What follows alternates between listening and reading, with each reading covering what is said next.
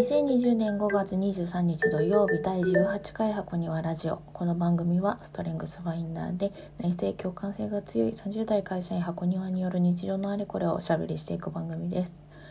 こんばんは箱庭です。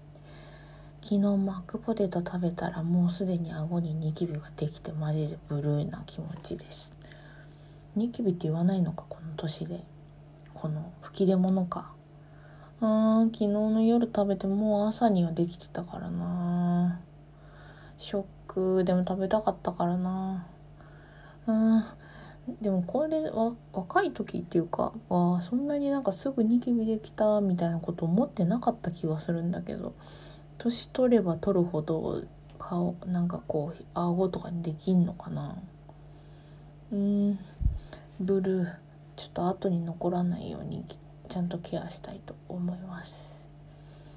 あのリモートワークの働き方がちょっとこの後も続きそうな気がしていて。なんでまあでも机も椅子も買ったしモニターも買ったからあまあすごいその方がいいんだけどね。なんか物が無駄にならなくていいっていう感じがするから。でも物だけじゃなくてあと時間も通勤時間も短縮されるからさ私行き帰りで2時間使っててで2時間が浮くじゃないですか体力も浮くからだからそのプログラミングの勉強この間も言ったんですけど始めたんですよ。でなんかプログレスっていうあのサービスで無料なんだけど最初は。であのスライドであの今日は今日の単元はここからここまでですみたいになっててそれ全部読んで理解したらじゃあ実際にコード書いてみようと言ってコード書く画面に移ってでコード書いてで思った通りにそのコード書けるかどうかみたいなのを練習するサービスあってで無料なのにねすごいなんかいい勉強になっててすごく気に入って使ってるんだけどなんかねそんなことしててまあだから1時間とか1時間半ぐらいそれをやるんですよ。でやってでまあそれを終えて普通に自分の仕事するんだけどで、まあ、コード書く画面とかもさ自分で仕事してたら出てきてでパッて見たらあなんか思ったより分かるようになってんじゃんと思ってプログレス最高って思い始めた。まだ初級だけど全然初級なんだけどもともとあんまり全然分かんなかったからあの何て言うのか自分でゼロから書き起こす力はまだないけど書いてあるやつが大体読めるようになってきたっていうかっていうかなんか外国語と一緒じゃないなんかある程度のさルールが分かったらあと辞書引けばなんとなく意味わかるみたいなさ辞書引けば意味わかるレベルになったら大体全体がわかるじゃないですか。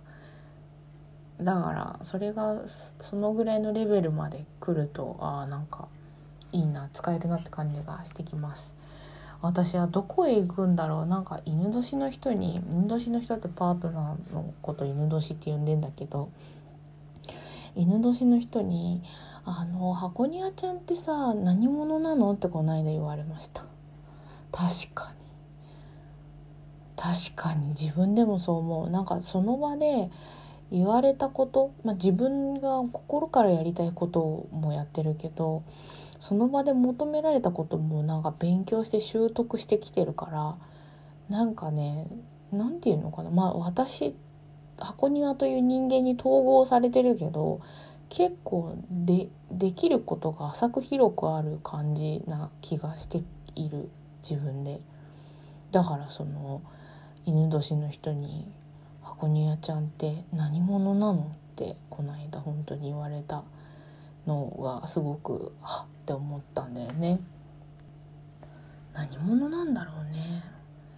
なんか自分のことをさ説明する時ってまあこのラジオとかはさ自分の話ばっかりさせてもらってるけどなんかあの何肩書きとか一応30代会社員とかは言ってるけどな中は別にねなんか会社員っぽい話あでもしてるか。プログラミングの勉強してるって会社員っぽいかな。なんかこう自分というものを人に説明する時に何て言ったらあの一番伝えたい形で伝わるかっていうのはちょっと未だによくわかんないですね。もう今ほとんど全然やってないけど小劇場俳優であるっていうアイデンティティが強いから自分ででもう全然今舞台なんか立ってないけどなんかねそれがメインなんだよななんて思いつつだからプログラミングの勉強したりとかなんかヨガの資格とか取ったりとか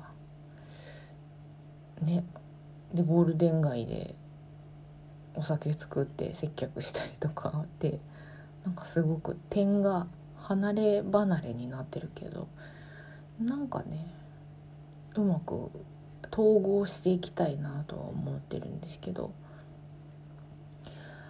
何者か分かんないな。っていうかまあ何者かが分かってるなんていうことはちょっと怪しいよね。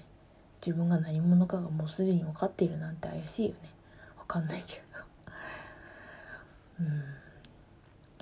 あそうそうあのなんかたびたび私の趣味での西洋先生術の話するんですけどまあそんな難しい話はしないんだけどあの今日あの空を見上げたら月が見えないんですよ新月だから。で新月と満月ってなんかちょっとお願い事するのにいい日って言われてるから今日なんか私もなお願い事をしようと思思うんですけど今日ねお願いした方がいいことっていうのがあってで今その新月だから太陽と月が重なってるでしょ？でそれが今双子座での季節だから双子座で重なってるんですよ。だからなんか双子座っぽいことっていうのがあって双子座が指し示すこと双子座の指し示す事象がに関するお願い事するといいよみたいな風に言うんですけど双子座っぽさって何かっていうとあの知識とか学習とかだね。言葉とか。あとコミュニケーションか。とか。ひらめきとかもそうかもしんない。あと SNS もそうかな。あとはあの近距離の移動か。とかね。そういうのがある。あと双子座だからなんかどっちもできるみたいな。どっちもマルチとかマルチタスクとか。ど、うん、掛け持ってできるとかかな。あとタイミングの良さみたいなのも双子座かな。うん。あとはなんだ？伝えるとかね。お友達になるとかもそうだね。そういうことに関するお願い事がいいそうです。そうだな。私何をお願い事しようかな。あっていうかプログラミングの勉強を始めました。なんかめちゃくちゃ双子座の新月っぽくない？なんかだってプログラミングって言語でしょ？でなんかその習得してそれを使うみたいな感じのこの初歩的な学習じゃん。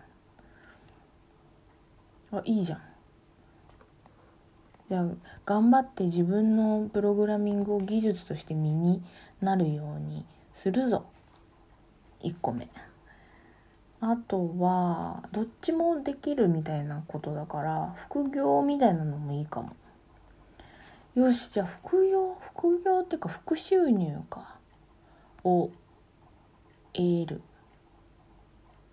にしようかな。何に何で副収入を得るか分かんないけど。なんか副収入に関するすごいいい情報が私に舞い込んできてであの私が今やってることと全然掛け持ってできるレベルのことで それでああ副収入になったラッキー。これが2つ目。あとなんだ。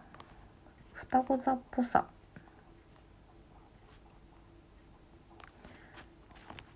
でもなんか両方できるとかどっちも掛け持ってやれるみたいなかマルチな感じはささっき今私言ったよね何者か自分が何者か分かんないみたいな話今したばっかりですよね。そっかじゃあこれをマルマルチだと捉えればいいのかなんかこの広く浅くみたいなのに思ってたけど自分はこのなんかこう今まで培ってきたマルチな才能じゃないな。何だろう。マルチな経験を生かしてで副収入をで利益を得てラッキーぐらいにしようかな。こんな双子座っぽいお願い事お願い事というか、まあ、意図することがいいんだよね。うん。そうします。2個。2個ですね。副収入を。マルチな経験を生かしてえーと、副収入を得られる情報がキャッチできますやったーっていうのとあと,、えーと、今やってるプログラミングの勉強学習が、えーと、と自分の技術としてものになったやったーこんぐらいにしとこうかな。なんか今日は本当にそういう学習とかを始める読書の習慣とかねなんかそういうのを始めるのにいいと思う。うん。なんかありますかね？は新たに始めてみたい習い事勉強か。お相手は箱庭でした。おやすみなさい。